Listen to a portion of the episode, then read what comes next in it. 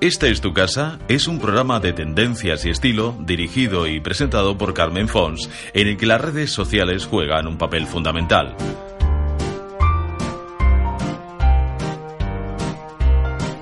Pueden escucharnos a través de CV Radio 94.5 y seguirnos en todo el mundo entrando en Facebook, Twitter e Instagram.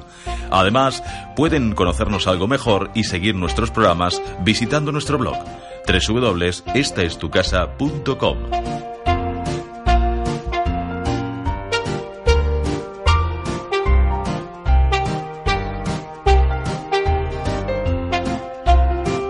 Siete de la tarde, dos minutos. Buenas tardes a todos y a todos, bienvenidos. Hoy es el Día Mundial de Internet, un entorno, un medio definitivamente joven y que particularmente a nosotros nos ofrece la posibilidad de llegar tan tan lejos y nos ha abierto tantas puertas a cosas nuevas y excitantes.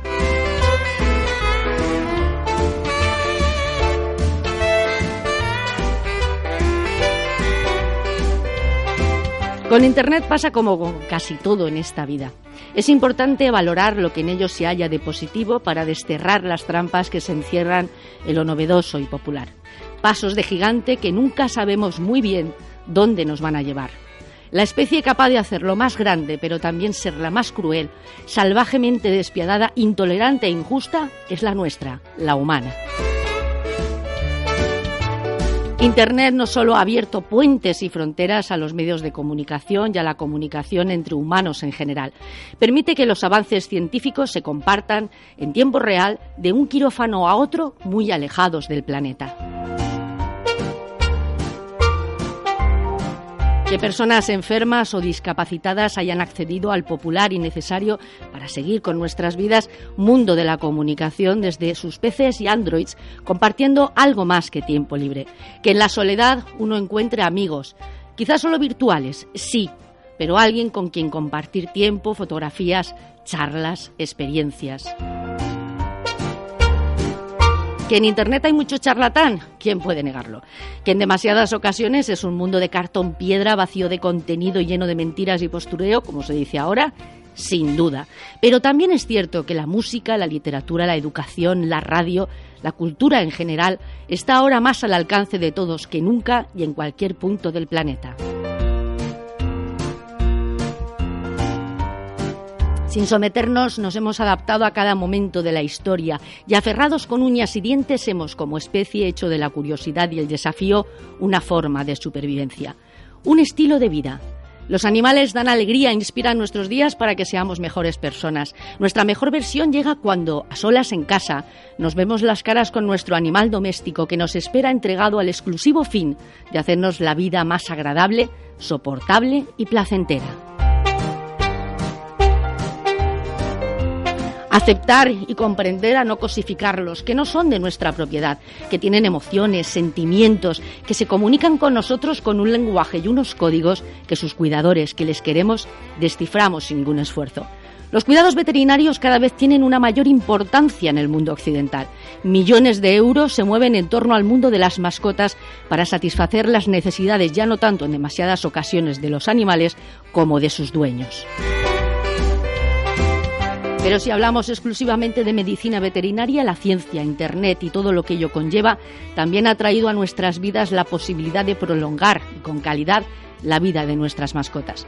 Nos acompañan hoy en el estudio veterinarios y expertos en salud animal, en este caso el Colegio de Veterinarios, el Colegio Oficial de Veterinarios de Valencia, para aconsejarnos cómo afrontar esta particular época del año delicada en cuanto a la proliferación de algunas enfermedades y afecciones relativas y propias de la salud de nuestros pequeños amigos y compañeros de viaje. Los fieles animales que hacen nuestra vida más agradable, más dulce y, curiosamente, más humana. El mar de siempre es escenario de fantasías y sueños. Cuando se imagina la más profunda y prosaica libertad, uno piensa en un velero mecido por las olas y el viento. Personajes valientes y alejados de lo común con experiencias sobrecogedoras y una lucha titánica contra los elementos. El sueño de cualquier marinero repleto de luces y sombras y en el que hay una travesía, no solo marítima, sino también por la vida y por el interior de uno mismo. Carlos Lerma Barragán inició esta aventura en 2008 a bordo del Fast Spirit, surcando las aguas del Atlántico. Capitán de yate y patrón profesional, hoy está con nosotros y con nosotros compartirá su singular peripecia que dio origen a un libro y a una aventura digna de ser contada. Buenas tardes, Carlos, y bienvenido a Esta es tu casa. Buenas tardes, Carmen. Quienes hemos viajado un poquito sabemos lo que les gusta viajar a los valencianos. Quizá hayamos experimentado lo que es estar en un lugar recóndito del planeta, de difícil acceso, de los que no aparecen en las guías, vamos, para los turistas, en el andén de una estación, paseando por unas ruinas y de repente escuchar una forma de entonar las palabras, un acento muy concreto y familiar, algunos términos o maneras de confeccionar frases propios de nuestra tierra. El valenciano gusta de lo desconocido, es viajero por naturaleza y le seduce arriesgarse y conocer. Se pierde con facilidad y disfruta de lo que vive y lo que ve. Castilla-León es un punto de encuentro obligado para el valenciano con mucha frecuencia. Su gastronomía, su cultura, sus rincones son un imán para los valencianos. Hoy, con algo más de suerte que en anteriores ocasiones, nos iremos por fin a Pedraza, un conjunto monumental de calles medievales en los que una vez más el tiempo ha quedado congelado. Su castillo, su entorno natural, todo en Pedraza es un desafío al tiempo y una preciosa forma de viajar con la imaginación por la época de la Inquisición, de los señores feudales, de los duelos, de las monturas, los caballeros y sus escudos de armas. Así conoceremos hoy algo más de Pedraza. Lo haremos de la mano de la Fundación Villa de Pedraza y será su presidente, don Francisco Javier Acebo, quien nos anime a conocerla y a visitarla, incluyendo su conocidísimo para muchos concierto de las velas que se celebra en el mes de julio y que cada vez cuenta con más público adepto.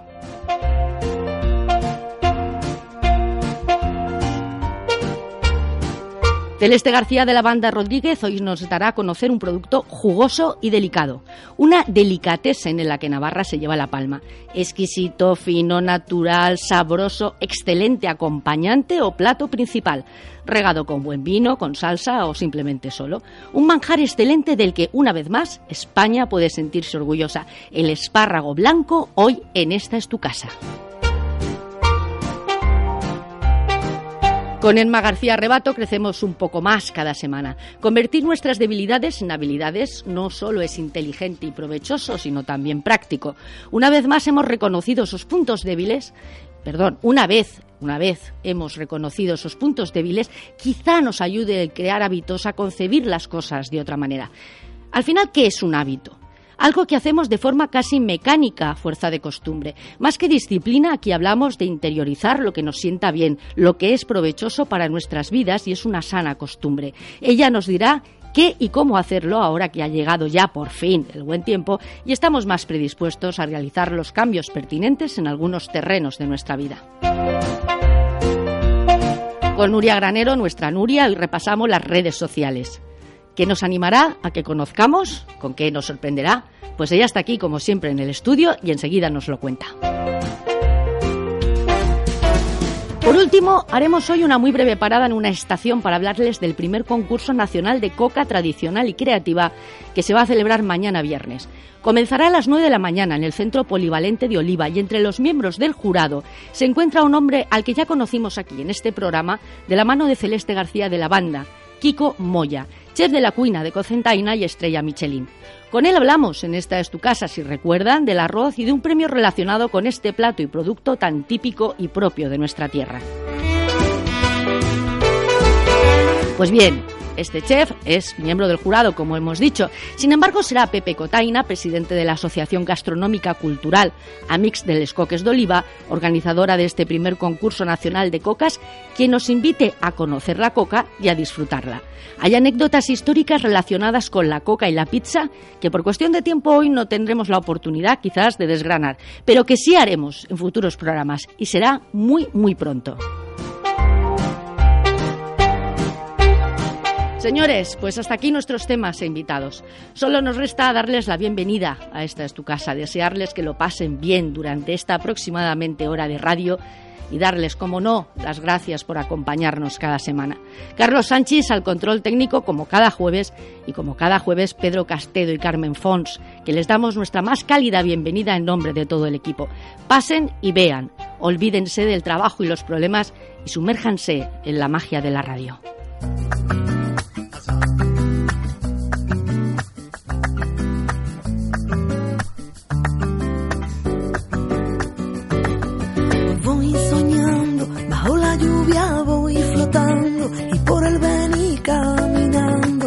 Chaqueta está cantando. De costumbre llevo conmigo mi guitarra, canción de amor que me acompaña en los recuerdos de mi infancia. Vela, por ese mar color de plata, las olas bravas aleaban su quejío bajo el agua. Un corazón de mar,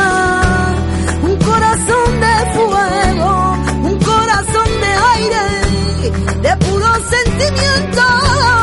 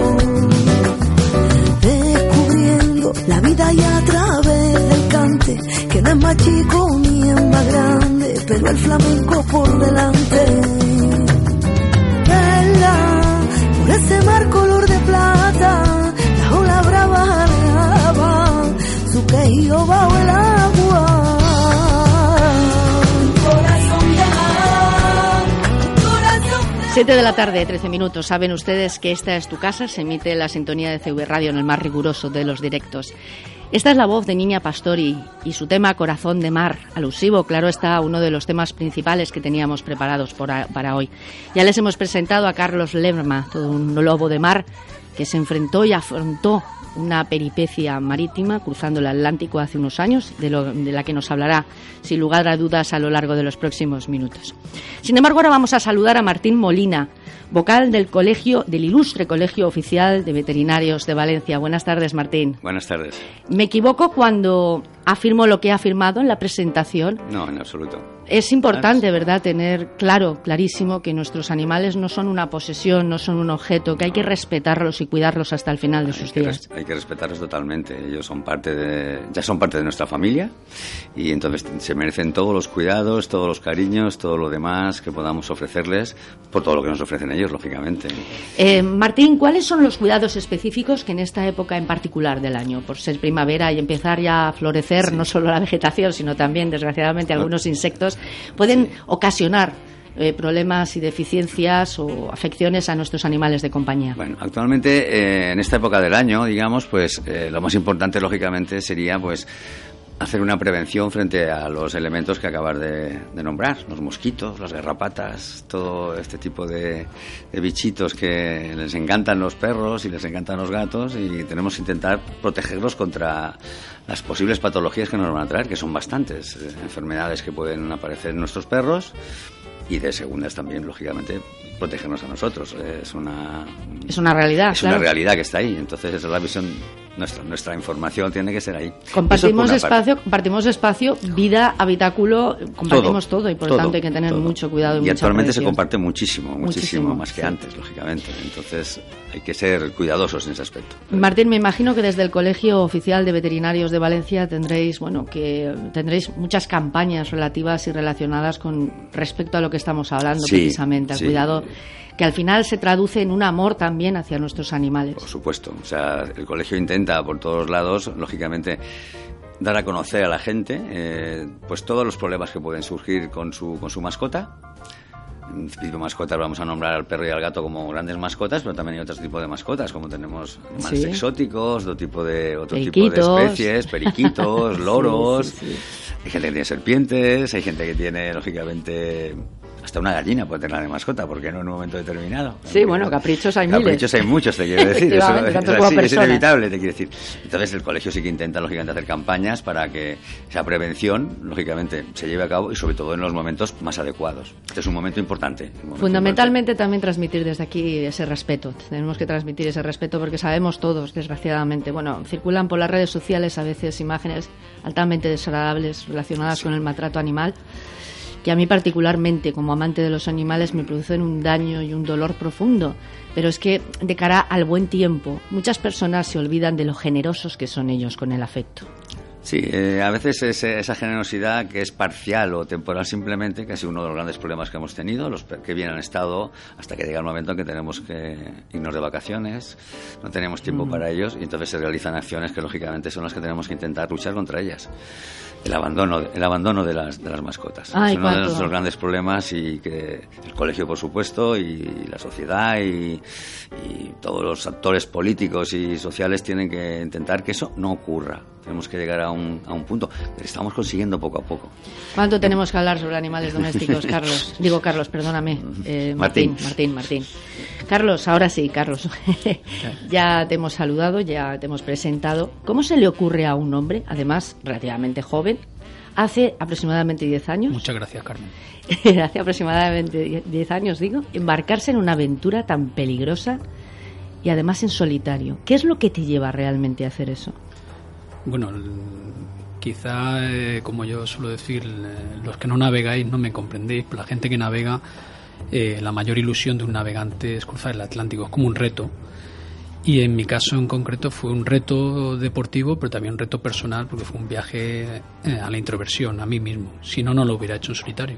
O sea, que más importante que el viaje por el mar, que ese desplazamiento por las aguas del Atlántico, fue ese viaje hacia tu interior, hacia ti mismo, ¿no? Conocerte como ser humano, como persona. Efectivamente, realmente no eres consciente de que eres tan condicionado socialmente hasta que no estás solo. Y en, una circunstancia como esta sí que estás solo. Y lo que echas más de menos realmente es la voz humana. Porque realmente en el océano, a un día de navegación de Canarias, por ejemplo, ya no tienes radio, no tienes televisión, no tienes absolutamente nada. Y te das cuenta que realmente en toda tu vida siempre has estado escuchando la voz humana y es de las cosas que más echar de menos, la voz de un ser humano. ¿Qué elementos se convirtieron en peligrosos para ti en un momento dado? Porque me imagino cuánto tiempo estuviste realmente solo navegando. Bueno, de Gran Canaria salí el día 31 eh, eh, de, noviembre del 2008 y llegué a Martinica el día 21 eh, de diciembre, o sea, realmente 21, 22 días en navegación. ¿Qué es lo que más, ya nos has dicho que quizá lo que más echabas en falta era la voz humana, pero qué elementos, los atmosféricos, los climatológicos o quizá tú mismo eras ese terror, ese temor que tenías en la navegación? No sé si me he explicado suficientemente. Yo creo que el estar solo tanto tiempo debe producir como una sensación al final de vacío, ¿no?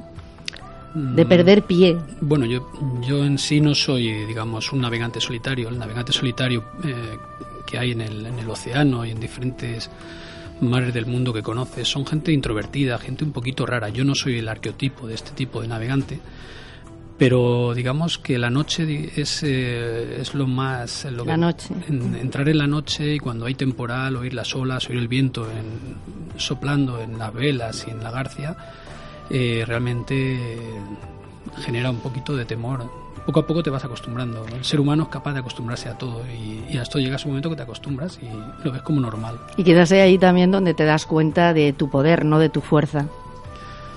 Bueno, tu fuerza, relativa, aunque sea, pero la tienes, porque para salir a navegar en esas condiciones uno solo, eh, no sé, el, Atlántico no es precisamente el mar Mediterráneo, no es una bañera, quiero mm. decir, es un mar bravío lleno además de innumerables peligros. Realmente para los que hemos navegado en el océano, con todo mi respeto hacia el Mediterráneo, eh, lo consideramos como realmente un lago grande. Claro.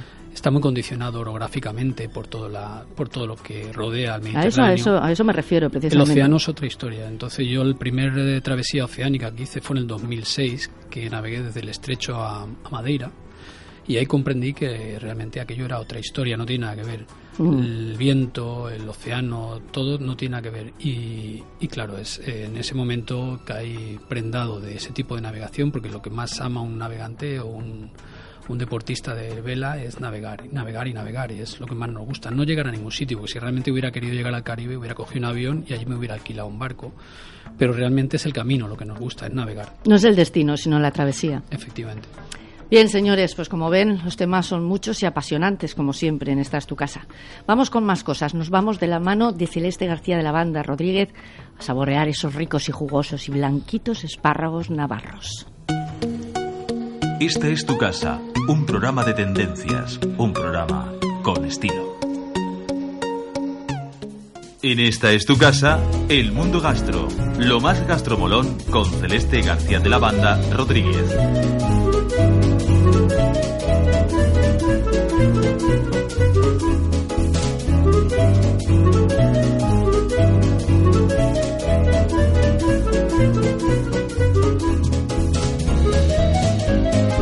Celeste García de la Banda Rodríguez, buenas tardes, bienvenida.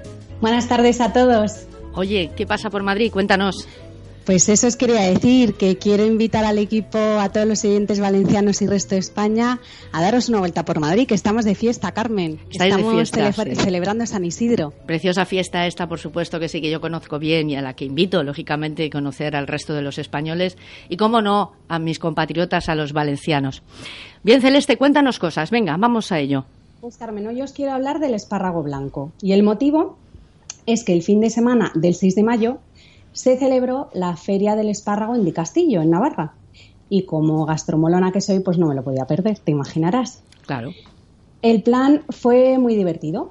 Te explico. Consiste en visitar el pueblo, que está lleno de puestos de productores locales, con queso, embutido, dulces y, como no, espárragos blancos de, de los nuestros.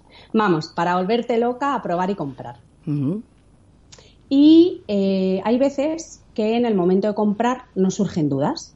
Así que os voy a dar unos trucos para identificar qué espárragos blancos eh, debemos comprar. Para ir Correcto. con seguridad, vamos. A ver, vamos paso por paso. Venga, primer En, paso. pri- en primer lugar, Carmen, hay una costumbre que no solemos hacer, que es leer la etiqueta. A veces se nos nubla la vista con una marca y no son lo que creemos. Me explico. A veces creemos que son espárragos blancos de España, es decir, de Navarra y de la zona, y en realidad son de China o Perú.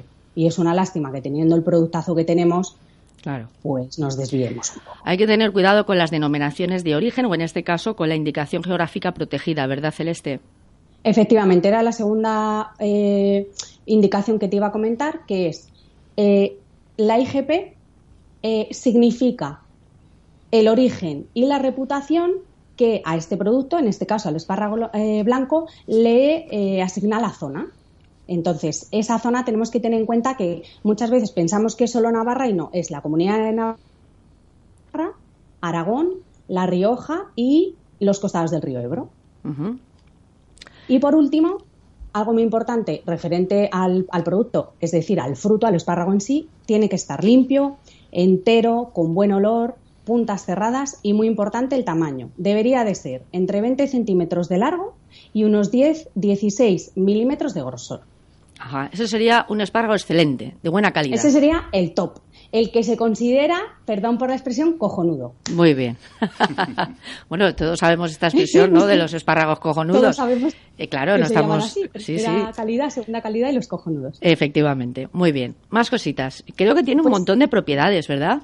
Eso te iba a comentar. Es súper importante que comamos producto de nuestra tierra y que comamos producto beneficioso para nuestra salud. A ver, se dice que reduce el riesgo de diabetes, previene la aparición de piedras en el riñón. Eh, es un alimento muy indicado para embarazadas porque tiene mucho ácido fólico y tiene un valor diurético brutal. Todos son ventajas. Y además el sabor. Totalmente. Es Yo la verdad que te puedo decir que me puse morada a comer espárragos. La- la- la- el evento fue muy divertido. Entrábamos por un polideportivo donde se exponían todos los espárragos ya cocinados y teníamos que coger nuestra bandejita y salir fuera del polideportivo con un vino, porque había también como una cata de vino por todo el pueblo. Y comer el espárrago. Sí, sí, lo hemos sabido a raíz de las a través de las redes sociales te tenemos localizada, querida, o sea que sabemos perfectamente por dónde te mueves. Oye, pues muy importantes estos datos porque es cierto que en ocasiones nos pueden dar gato por liebre. ¿Quién se podía imaginar que algunos espárragos blancos pudieran llegarnos de sitios tan insospechados como Perú, por poner tan solo un ejemplo? Muchísimas gracias, Celeste García de la Banda Rodríguez. Damos las redes sociales por si quiere nuestra audiencia profundizar algo más en la materia. Efectivamente, sería el blog de Celeste en Instagram, Facebook, Twitter, YouTube y en mi web de gastronomía. Muy bien, pues muchísimas gracias y feliz San Isidro a través Muchas tuyo gracias, chulapos a y todos chulapas. los madrileños. Chulapones, chao, hasta luego. Adiós. Adiós.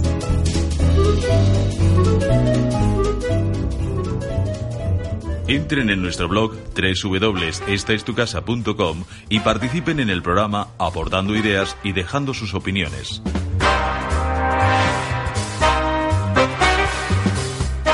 Queremos saber cuál es ese tema del que les gustaría hablemos en Esta es tu casa.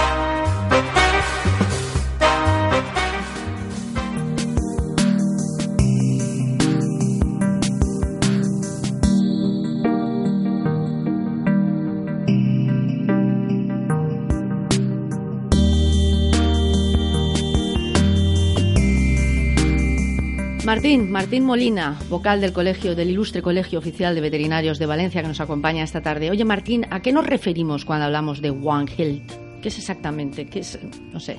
Juan Gil, es la salud, la, la salud de todos, quiero decirte. Más o menos viene a decir la expresión es la salud. La, Al completo, ¿no? al Global. completo, la salud completo global, que, que acoge animales, lógicamente, personas, eh, alimentación, bienestar animal. Yo creo que es, es un- es una frase muy, muy, muy completa, que, que es importantísima, que es lo que, es lo que estamos buscando. Efectivamente, desde el Colegio de Veterinarios, además, le dais una importancia y una relevancia. Muy grande, Sí. muy grande. Actualmente, el bienestar animal, que sería para que la gente lo entienda perfectamente, que lo que buscamos es una palabra más muy clarita, bienestar animal. ¿Qué Sí. significa bienestar animal? Queremos que los animales estén bien, lógicamente. Y no solamente hablo de las mascotas, lógicamente. Hablo de los animales de granja, hablo de, de- de que estén en condiciones los terneros, las ovejas, las gallinas, que son, lógicamente, nos sirven como, Como alimento. como alimento, pero queremos que se, que se críen bien, que no tengan problemas, que, que no sufran en, en- en sus estabulaciones. Y eso es muy importante. Y ahí estamos trabajando bastante. Supongamos que, bueno, pues estamos eh, hablando precisamente para amantes de los animales. Tienen Mm. varios animales, no solamente una mascota, sino No, que tienen supuesto. varias especies diferentes. ¿Qué cuidado requeriría, por ejemplo, qué te diría yo, Martín? Pues un animalillo pequeño, como puede ser un hámster, pero que también tiene sus necesidades, ¿verdad? Yo he tenido algunos y son encantadores. Me encantan los hámsters. Los gastes son encantadores como pueden ser las cobayas, como puede Sí. ser todo este tipo de roedores domésticos que hay, como los conejos. Los conejos también son muy apreciados por la gente, los tiene mucho.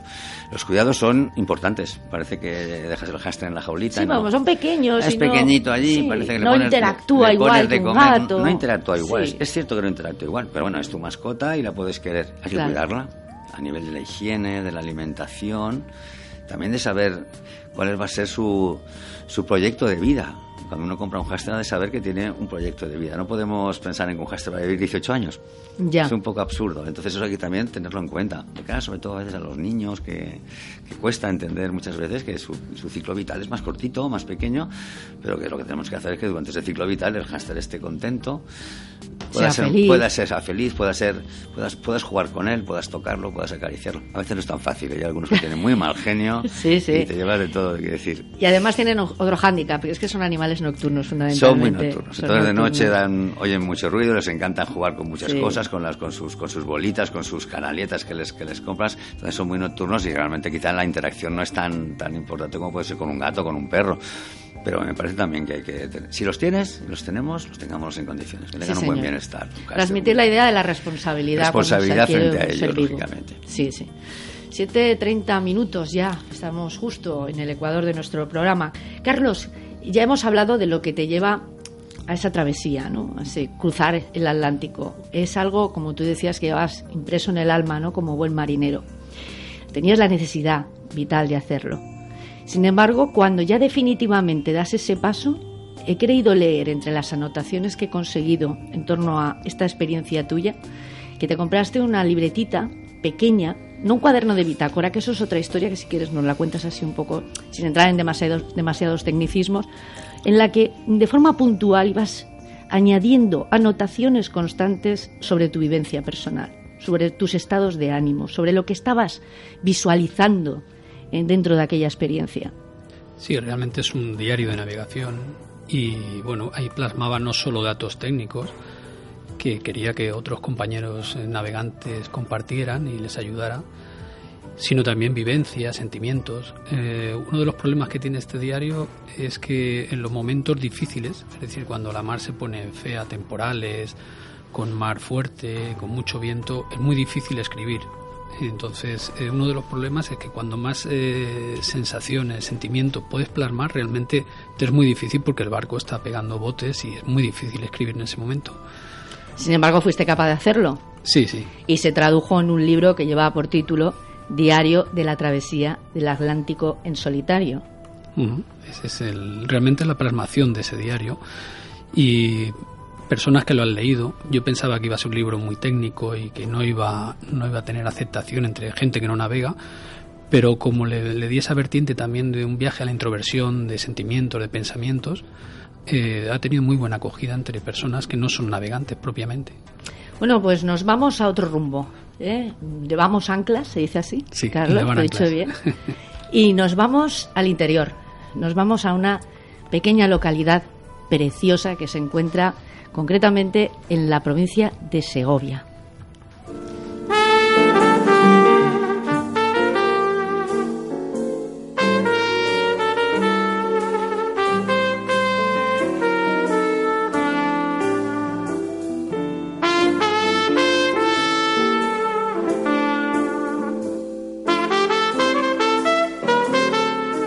Bien, como decía, nos vamos nada más y nada menos que a Pedraza. Y lo hacemos, lo hacemos con el presidente de la Fundación Villa de Pedraza. Muy buenas tardes, señor Acebo. Bienvenido a la sintonía de CV Radio. Bienvenido a Esta es tu casa. Muy buenas tardes. ¿Qué podríamos decir así? Imagínese que yo no conozco Pedraza, que no es el caso, pero ¿qué me contaría usted para que, no sé, me planteara seriamente este fin de semana a lo mejor darme una vueltecilla por allí? Eh, Pedraza es una villa medieval amurallada, solo tiene un acceso, está situada a 140 a 120 kilómetros de Madrid, 40 kilómetros de Segovia, está en alto de un cerro a 1100 metros de altitud, está llena de espacios preciosos, eh, restaurantes, hoteles, casas. eh, es un lugar eh, idílico. Encantador. Permítame que haga esta puntualización. Encantador también, mágico. Yo Mágico. es un sitio mágico porque está elevada allí, desde, se ve desde, desde lo- la lejanía, se ven las torres de, del castillo y de la iglesia de San Juan eh, destacando y, verdaderamente para el que va a Pedraza por primera vez le deslumbra porque es diferente a todo lo que hay alrededor. Es un pueblo muy hecho, es conjunto nacional desde 1951, todas las casas son de piedra, no hay situaciones extrañas, todos los edificios están alineados y verdaderamente es muy emotivo ir a Pedraza en general. Además se puede pasear tranquilamente porque, ah, por lo menos hace unos años, el elemento vehículos estaba bastante restringido. Sí, bueno, y este año, ahora aprovechando estos eventos de los conciertos de las velas que tendremos en julio, pues también, también el- el Pedraza reúne muchas condiciones que permite que la gente, sobre todo en, en las épocas de fines de semana, los puentes, en donde la gente le gusta ir, tiene mucha notoriedad, es muy apreciado, lo- los restauradores son buenos, entonces eh, es un lugar adecuado para ir y sobre todo va mucha gente de mucha familia, va mucha familia y vienen, hay mucha fidelización a Pedraza. Es, es- es muy común ver gente que repite Pedraza. Y aquellos soportales maravillosos tan castellanos. Sí, claro, es que tiene en Pedraza hay una plaza, la plaza es toda, es- tiene está forticada y claro ahí está un poco, un poco es como lago griego, es el centro de la villa. ¿eh? Está la iglesia, está el ayuntamiento, la comunidad de Villa y Tierra, el- la casa de los marqueses, la burguesía, la, taberna, la farmacia, todos esos se, se engloban en esta plaza eh, irregular. Pedraza se ve muy bien también a partir de las 6 de la tarde y hasta las 12 de la mañana. En la tarde, en la tarde cuando ya oscurece, hay una quietud, un espacio eh, muy emotivo para ir a Pedraza. nosotros estamos felices de, tener una población y llevamos ya años conservando y mejorando la villa de Pedraza. Señora Cebo, hablemos, porque es necesario, yo creo es obligado en esta tarde de hoy, de ese concierto de las velas, cada vez más multitudinario. ¿Cuándo comienza? ¿Cuándo comenzará este año? ¿En el mes de julio? ¿Qué día exactamente? Eh, tenemos, eh, llevamos ya 27 ediciones de conciertos, son el primero y el segundo sábado de julio. Este año son el 7 de julio y el 14 de julio. No hay que perdérselo porque es maravilloso. Además, ya no hay esas aglomeraciones y multitudinarios que tenemos en Pedraza, porque el año pasado tuvimos una idea que de vino estupenda, que es aforar y limitar el acceso a la villa. De tal manera que a la villa solo pueden acceder esos días todos los que vayan a los conciertos, todos los que tengan reservas en restaurantes y hoteles, vecinos y comerciantes, y 5.000 personas más. Eso es el máximo de personas que pueden estar en la villa durante las horas de los conciertos. Claro, lo cual lo hace pues bastante más acogedor, digamos, ¿no? Eh, ya no hay ese... Por las noches. Claro, eh, claro.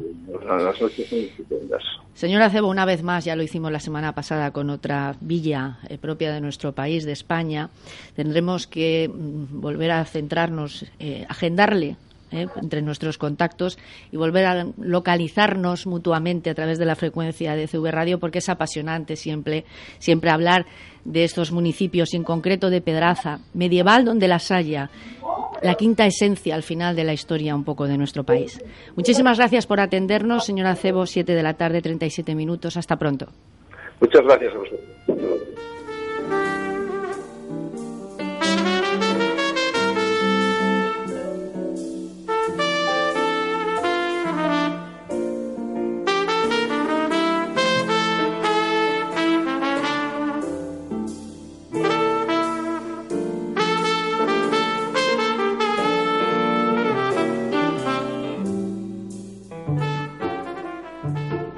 Pueden conocernos y seguirnos en las redes sociales como Esta es tu casa radio.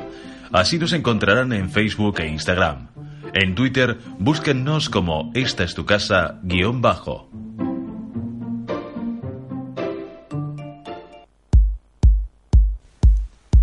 Las redes sociales, lo más trending, con Nuria Granero, en Esta es tu casa.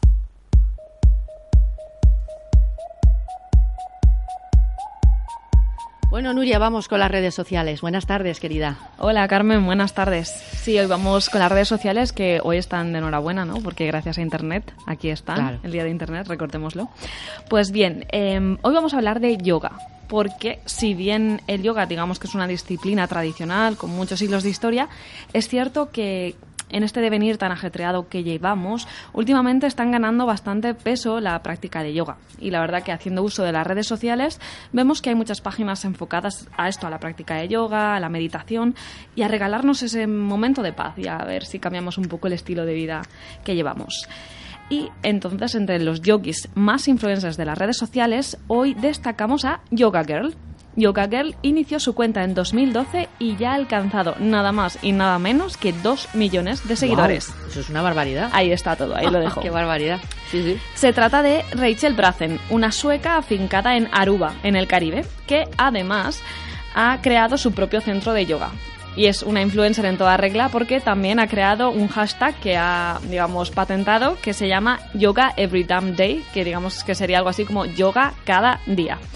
Entonces, por un lado, digamos que tenemos la cuenta de la propia Rachel, donde, donde publica cosas más personales de su día a día, viajes privados o de trabajo, reflexiones sobre cómo ha vivido el embarazo o la maternidad. Hace un año más o menos que fue mamá de una niña muy mona. Y también tenemos, por otra parte, la página o el perfil de su centro de yoga contamos con publicaciones sobre diferentes cursos, promociones que ofrecen, además de retiros espirituales y algo muy curioso y que me ha llamado mucho la atención es que ofrecen yoga en el mar. Tal cual, tal cual te lo digo. Mira, Carlos, ofrecen yoga en el mar. Se trata, sí, se trata de, o lo que, en lo que consiste, digamos que practicamos yoga sobre tablas de surf, que a su vez las tablas de surf están ancladas al fondo del mar, digamos que se hacen en zonas de poca profundidad muy costeras. O sea que es seguro, ¿no? Es como lo hizo Carlos. No, no, no, no, no, prácticamente en terreno firme. Es lo opuesto, lo único que comparte el mar y digamos ese ambiente idílico. El escenario, el, escenario, pero nada más. Muy bien. y además, pues como este centro se encuentra en Aruba, en el Caribe, pues además de las posturas de yoga que ya por sí transmiten un poco de paz y calma, el, escenario, que sea el Caribe, pues ya a los usuarios y a los seguidores ya, ya te da predisposición a decir yo quiero seguir a, a, esta, a esta influencer. Y bueno, también como buena usuaria de las redes sociales, Carmen, también la podemos encontrar en YouTube. Tiene un canal bajo el mismo nombre, Rachel Brazen, donde publica vídeos de todo tipo, sobre todo vídeos guiando ella prácticas de yoga. Eso sí, están en inglés, pero es muy interesante porque también te indica cómo tienes que controlar la respiración, cómo poner todas las articulaciones, partes del cuerpo, muy detallado. La verdad es que... Bueno, pues ya ven, es una recomendación de nuestra Nuria Granero, que se encarga de las redes sociales y podría ser un buen hábito esto de la, del yoga, ¿verdad? Incorporarlo a nuestro día a día. ¿Tú qué mm, crees? Yo creo que sí, yo lo recomiendo. La verdad es que creo que tiene muchos beneficios y de hecho está bastante extendido más adelante o si hoy sobra tiempo comentaremos también influencers de yoga en España. Muy bien, pero ahora vamos, vamos a hablar con Emma García precisamente de eso, de los buenos hábitos. Pónganse cómodos. Esta es tu casa con Carmen Fons. El mundo del crecimiento personal en Esta es tu casa con Emma García. Bueno, pues aquí estamos, señores, hablando de todo un poco, rodeados de buena gente y mejor compañía. Emma García Rebato, buenas tardes, ¿cómo estás? Buenas tardes, Carmen. Muy bien, ¿y tú? Muy bien, aquí estamos disfrutando. Bueno, no tan bien como vosotros porque estáis en plenas fiestas de San Isidro, que me lo ha chivado un pajarillo. bueno, vamos a hablar de los hábitos, porque el buen tiempo por fin parece que ha llegado para quedarse. ¿eh? Ya hemos establecido unas normas de vigilancia con la primavera y ya nos queda el siguiente paso, que sería alcanzar el verano. Y dentro de ese periplo o periodo de tiempo, pues parece que apetece más, ¿no? El, habituarse a las, a las ventajas del buen tiempo y hacerlas como algo propio, pues no sé, como ha dicho Nuria, por ejemplo, en este caso, aplicándonos el mundo al mundo yoga o al deporte matinero, no sé, los hábitos, en definitiva, Emma. Sí, la verdad es que cada vez que empieza una nueva temporada, como puede ser la primavera o quizás el año nuevo, las personas somos muy de decir, venga, ahora voy a incorporar nuevos hábitos a mi vida, no hábitos que me, que me ayuden a lograr lo que quiero al fin y al cabo las personas somos animales de costumbre. Mira, hay como dos tipos de hábitos. Yo a mí me gusta diferenciarlos. Hay hábitos de alto valor y hábitos de bajo valor. Y hábito es todo aquello que hacemos de forma repetitiva, bien sea consciente o inconsciente. Y si nos hacemos consciente, tenemos un montón de hábitos de bajo valor, que son los que no nos ayudan y los que nos impiden que podamos incorporar esos nuevos hábitos que cada nueva temporada queremos incorporar a nuestra vida. Esos no nos interesan, esos los desterramos, nos quitan tiempo y energía. Efectivamente, cada uno que haga su reflexión y que valore cuáles son esos hábitos que no le aportan nada, que son hábitos basura, que lo único que hacen es comerle tiempo, energía. Voy a darte una pista. ¿Sabes cuál es el hábito que más nos gusta a los españoles es que es un hábito horrible? Pues no lo sé, porque hay varios. El criticar. Ah, el criticar, vale, vale, vale, vale. O el quejarse. Esos son los que yo digo que son de bajo valor. Ya. Bueno, o otro tipo, que cada uno saque sus conclusiones ya por ahí. Entonces ahora es bonito, ¿no? Decir, bueno, pues qué tipo de hábitos quiero yo incorporar a mi vida, cuáles son esos hábitos que me van a ayudar a conseguir lo que quiero, porque sin hábitos no se consigue nada. Los hábitos son los que ayudan a desarrollar nuestras habilidades y por eso es importante que pongamos atención a lo que dedicamos nuestro día. Y también hábito es lo que pensamos también tenemos muchos hábitos de pensamiento que son también bastante, bastante incómodos. Sí. Entonces, bueno, pues para la verdad que cambiar de hábitos mm, hay que reconocer que es algo que nos cuesta mucho, ¿no? Cambiar a las personas, pues nos cuesta, nos, nos resistimos mucho al cambio, porque queremos estar en esa zona cómoda, en la que pues no hay esfuerzo Sabemos por hacer las cosas, claro. No, no hay que hacer ningún esfuerzo porque el hábito implica algo de esfuerzo, un compromiso con uno mismo, ¿verdad? Sí, mira, la mejor manera de cambiar hábitos creo que es hacer como Carlos, irse 20 días a cruzar el Atlántico. vuelves con los hábitos renovados, ¿verdad? La verdad es que no sé yo si personalmente me atrevería. A mí la soledad, la soledad me gusta en momentos puntuales del día y en periodos muy concretos de mi vida, pero como una forma habitual de permanencia en ella, pues no me apetece demasiado, Carlos, por alusiones. ¿Quieres decir? Estáis invitadas. Pero bueno, yo quería recomendar eh, pues unos hábitos mm, que podemos cultivar en el día a día para ser felices, para conocernos, para entrar en ese viaje de autodescubrimiento interior, sin tener que irnos 20 días al Atlántico. Vale, nos quedamos en tierra entonces. Yo creo que mejor, ¿eh? Por lo que, a, lo que a mí responde, sí, lo que a mí respecta, ¿Verdad? Sí, sí, sí. Entonces, bueno, pues yo quería recomendar tres hábitos al levantarse y tres hábitos al acostarse. A ver. ¿Vale? Que eso nos van a ayudar, pues, a mantener felices. Porque creo que, yo diría que la felicidad, fíjate, es un hábito. Ser feliz es un hábito, sin lugar a dudas.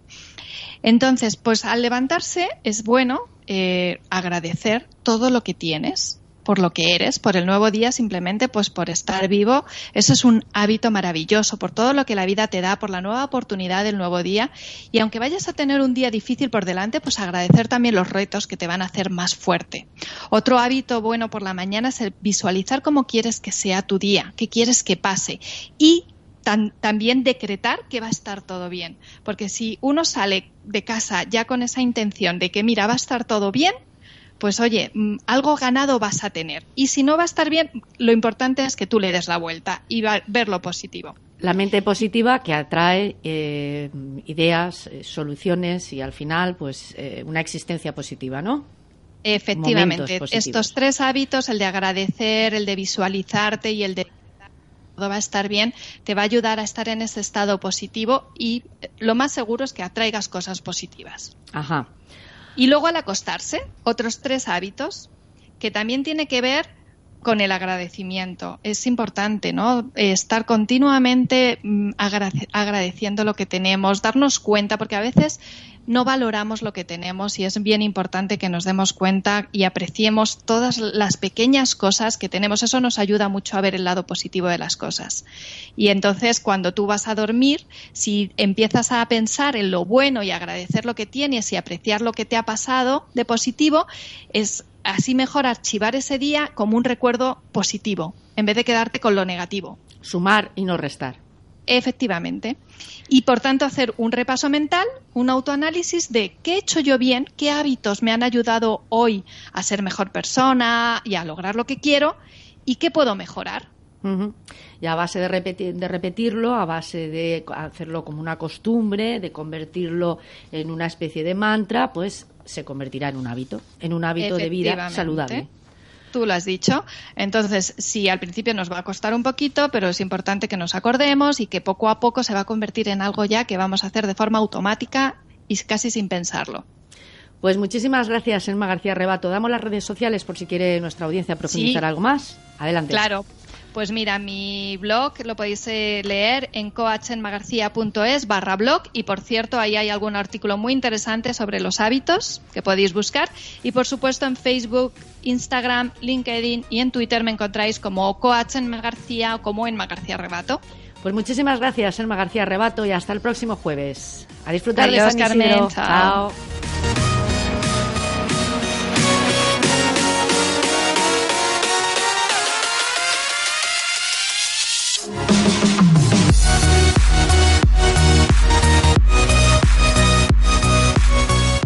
TV Radio, esta es tu casa. Lo sofisticado, el glamour, las tendencias. Eso es, esta es tu casa, con Carmen Fox.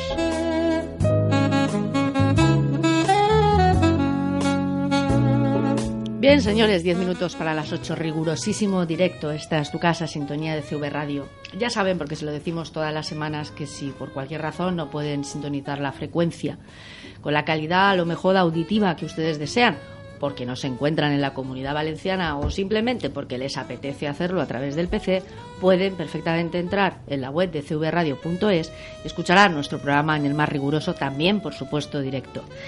Seguimos con nuestros invitados. Carlos Lerma Barragán, un hombre, un lobo solitario que se embarcó en un velero y se fue pues por el Atlántico. Veintitantos días estuvo solo, pertrechado con, bueno, pues me imagino con, con, lo necesario, ¿no? Para poder llevar el día a día en cuanto a alimentación, en cuanto pues a indumentaria, pero poco más, ¿no, Carlos? Creo que llevabas muy poquito más en ese barco.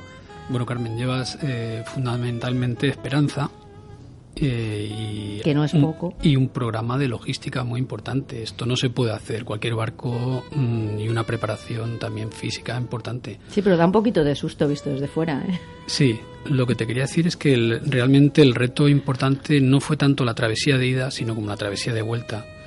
Eh, la travesía de vuelta fue de San Martín a Azores. Eh, cuando subes por encima de los 38, 39 grados norte, nosotros los navegantes le llamamos los, los rugientes, realmente y las cosas se ponen muy feas. La ida normalmente es bastante suave o llevadera, pero realmente el reto no está en ir, sino en volver. El gran parte de los navegantes cruzan el Atlántico. La vuelta, los barcos los cargan en, los meten en cargueros, en, ya sean en Martinica o en Fort Lauderdale, en Miami, y los barcos regresan a Europa en cargueros. Uh -huh. Entonces, eh, pero yo tenía que cerrar el círculo y tenía que volver. Eso es lo que quizás hace especial además tu aventura con respecto a otras. Bueno, lo que hace especial mi aventura es que realmente somos, en España en concreto, yo no creo que contemos más de siete navegantes que hemos cruzado en solitario el Atlántico. Eh, te doy las gracias por, porque aquí en la comunidad valenciana eh, venir a contar mi pequeña aventura. Pero realmente eh, Radio Euskadi me ha llamado varias veces, eh, Onda Cero también, pero como ya dijo JC, nadie es profeta en su tierra, mm. pero fue un gran reto. Yo suelo decir que si fuera eh, vasco, fuera catalán o fuera mujer, realmente yo tendría una calle en esta ciudad y tendría un monumento. no, no Entonces sé, te agradezco la oportunidad que me has dado en venir a mi ciudad y, a mi, y a mi comunidad a, a contar mi aventura. No creo que Pero- sea un mérito personal, ni mucho menos. Creo que es una aventura que hay que contarla porque Mm. además, eh, nos guste o no nos guste el mar, que a mí personalmente me apasiona, entraña mucho peligro y se ve pues una preparación, obviamente, tanto física como mental. Cuidado, que también es importante. El estar a solas Sí, no, con de uno hecho, mismo de puede hecho ser algún agotador. amigo me ha dicho, Carlos, estarías muy loco para, para cruzar el Atlántico en solitario y gente que estaba a mi alrededor dice, no, todo lo contrario. A la vuelta, cuando volví, eh, había un chico francés que este- intentó hacerlo y iban rodeándole cuatro o cinco embarcaciones porque se quería suicidar. Es decir, lo único que no puedes estar es fuera de, fuera de sí. Tiene que estar muy, muy coherente y muy... No puedes estar loco, propiamente. eh. Claro. Entonces este chico iban acompañándole, no te, no te tires al mar porque realmente estaba mal. Imagínense, ahí no hay forma, ahí no hay nadie. Es el vacío total que es lo que quiero que ustedes comprendan. Allí no hay nada. En la vuelta son, eh, la ida fueron 19 días sin ver ningún barco y la vuelta fueron 21 días sin ver ningún barco. Ujú. Por eso decía yo antes lo de que no hay que perder pie, aunque uno esté en el mar, nunca. Hay que tener sólido el recurso de agarrarse a algo por si acaso perdemos el norte. Señores, nos vamos un momentín a Oliva, porque como ya he dicho antes, no te vayas tú tampoco, Martín, que tenemos que darles a nuestros oyentes unas máximas para que sigan disfrutando de sus pequeños animales domésticos o no tan pequeños. Como decía, mañana se celebra el primer concurso nacional de coca tradicional y creativa en Oliva. Y tenemos al otro lado del teléfono al presidente de la Asociación Gastronómico-Cultural Amix de les Coques de Oliva, don, o el señor Pepe Cotaina, al que damos la bienvenida y las buenas tardes. Pepe, buenas, tardes. Buenas tardes, muchas gracias. ¿eh? Bueno, hoy no tenemos mucho tiempo porque, como sabes, te hemos asaltado casi en el último minuto para que entraras en nuestro programa. sí. Porque nos parece muy interesante. Tenemos que hablar más en profundidad. Además, hay... tenemos, que, tenemos que hablar más y contar más cosas de las cocas, que es un plato nuestro típico nuestro. Claro que sí. Y hablar de las cocas es hablar de la gastronomía valenciana. ¿eh? Correcto, sí, señor. Y con esa importancia, además, hemos querido que hoy, por supuesto, tuviera un sitio, aunque fuera unos minutos de honor en nuestro programa. Un programa que, como ya te he comentado previamente por teléfono, no solamente se escucha en la comunidad valenciana, sino que gracias a ese milagro que hoy se celebra, por cierto, de Internet, pues nos escuchan en toda España, incluso yo creo que allende los mares, Carlos, también. Pues, Pepe, cuéntanos, ¿qué- qué- ¿en qué se basa exactamente este concurso? ¿Cómo surge esta iniciativa y el por qué? Mira, vamos a ver, voy a hacer un pequeño preámbulo, si tú me lo permites, aunque Sí, vamos muy justos de tiempo todos, Muy justos, te, por favor. Te, te cuento. Sí, Eh, si fuéramos italianos, tendríamos muy claro el tema de la pizza, ¿verdad? sí. Pues eh, el tema de, de la coca, que es un plato muy tradicional valenciano y además muy arraigado desde la corona de Aragón, pues eh, y que es el preámbulo de, la pizza. Entonces, eh, nosotros queremos poner el, tema de la coca valenciana en el lugar donde le corresponde. Simplemente fue una idea que surgió entre unos amigos, fuimos madurándolo, estamos pues más o menos casi todos en torno a la, a la gastronomía y, y dijimos, ¿y por qué no? y el por qué no pues se convirtió fuimos desarrollando y lo convertimos pues en esta asociación que bueno que mañana celebramos el, concurso nacional de coca tradicional y creativa de, oliva pero yo ya que nos está escuchando mucha gente eh, quiero aprovechar para deciros que es mañana va a ser el, primer ladrillo de una gran obra que viene a posterior porque queremos ir queremos hacer muchas cosas ¿eh? queremos hacer muchos talleres de de cocas tradicionales, queremos hacer pues también un recetario, porque sabéis que esto cada casa es, es, un mundo, ¿no? Y luego queremos llevar el tema de la coca, si queremos que llegue eh, a la, nuestra gastronomía, pues también pensamos que eh, tenemos que hacerlo operativo y entrar en los restaurantes también. Pepe, lamentablemente tenemos que despedirte porque es que tenemos ya tan solo cuatro minutos por delante, tenemos unos invitados en el estudio. Pues nada, te emplazo a que, a que vengáis y a que otro día eh, volvamos a hablar de las cosas valencianas. ¿eh? Yo creo que es muy interesante, que es un tema que además va a apasionar a muchos influencers que ya nos siguen y, y que no podemos dejar de lado ni muchísimo menos. Volveremos a hablar, Pepe Cotaina, muchísimas gracias. Muchas gracias a vosotros, de toda la audiencia que nos escucha. ¿Eh? Hasta pronto. Hasta pronto, chao.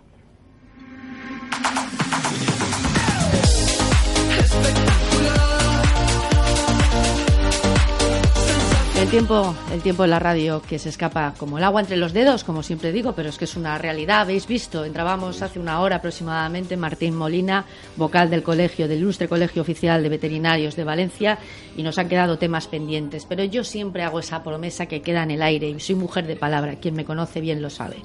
Volveremos a retomar los temas. Pero antes, antes de marcharnos, muy brevemente, Martín, eh, tenemos que hacer un llamamiento a las autoridades para que el IVA de los veterinarios sea reducido, porque realmente una mascota no, no es en absoluto un artículo de lujo. Es todo lo contrario, es bienestar, es placer y es armonía en un hogar, ¿verdad? Y incluso más cosas. Ten en cuenta que las mascotas actualmente, aparte de las tres cosas que has comentado, las mascotas se están utilizando para realmente temas importantísimos, como puede ser educación para personas especiales. se han dado cuenta que, lógicamente, la mascota hace percibir a determinados determinadas personas con problemas con problemas patológicos casi asociales les permiten completamente avanzar en ese tipo de temas. Eh, esos niños con autismo, a veces hay perros especializados en eso, hay niños que tienen con síndrome de Down el acariciar una mascota les hace realmente... Alivia tensiones. Alivia tensión y les permite luego que se acerquen más a las personas, porque muchos de ellos están muy aislados. Entonces es un tema muy importante también, que vamos a intentar que, poco a poco vaya saliendo y aflorando, mm. aparte de todos los demás, lógicamente, que, la mascota nos, nos permite y nos da todos los días. Martín, tienes que volver. No, no, los abandonen, no los abandonen, por favor. Sean mínimamente leales, no tanto quizá como ellos, no tan fieles, pero ese mínimo de lealtad a alguien que nos quiere y que además lo hace de esa manera tan desinteresada, a mí me conmueve especialmente porque es un, es un mundo Pasear un perro también es un buen hábito, como decía Muy bueno, ¿verdad? Pasear un perro también da mucho gusto. Sí, sí, sí. Carlos, se acaba el tiempo, ¿ves? Estábamos antes hablando. ¿Y de qué vamos a hablar? Porque es mucho tiempo. Pues ya se ha terminado, nos tenemos que marchar. ¿Volverías a iniciar otra vez una aventura semejante? Eh, bueno, ya he cruzado cuatro veces más el Atlántico, pero no ya no en solitario. De hecho, este año eh, voy a cruzar otra vez en, Navidad de este año. Y bueno, yo os invito a zarpar conmigo. Bueno, pues si quieren conocer algo más el interior de este caballero, de Carlos Lerma Barragán, tienen que comprar o acceder de alguna manera al diario de la travesía del Atlántico en solitario, un libro de muy buena lectura. Gracias, gracias Martín, gracias Carlos, gracias Nuria, gracias a ustedes por supuesto por estar ahí. Ya saben, el próximo jueves volvemos. Hasta entonces, sean felices.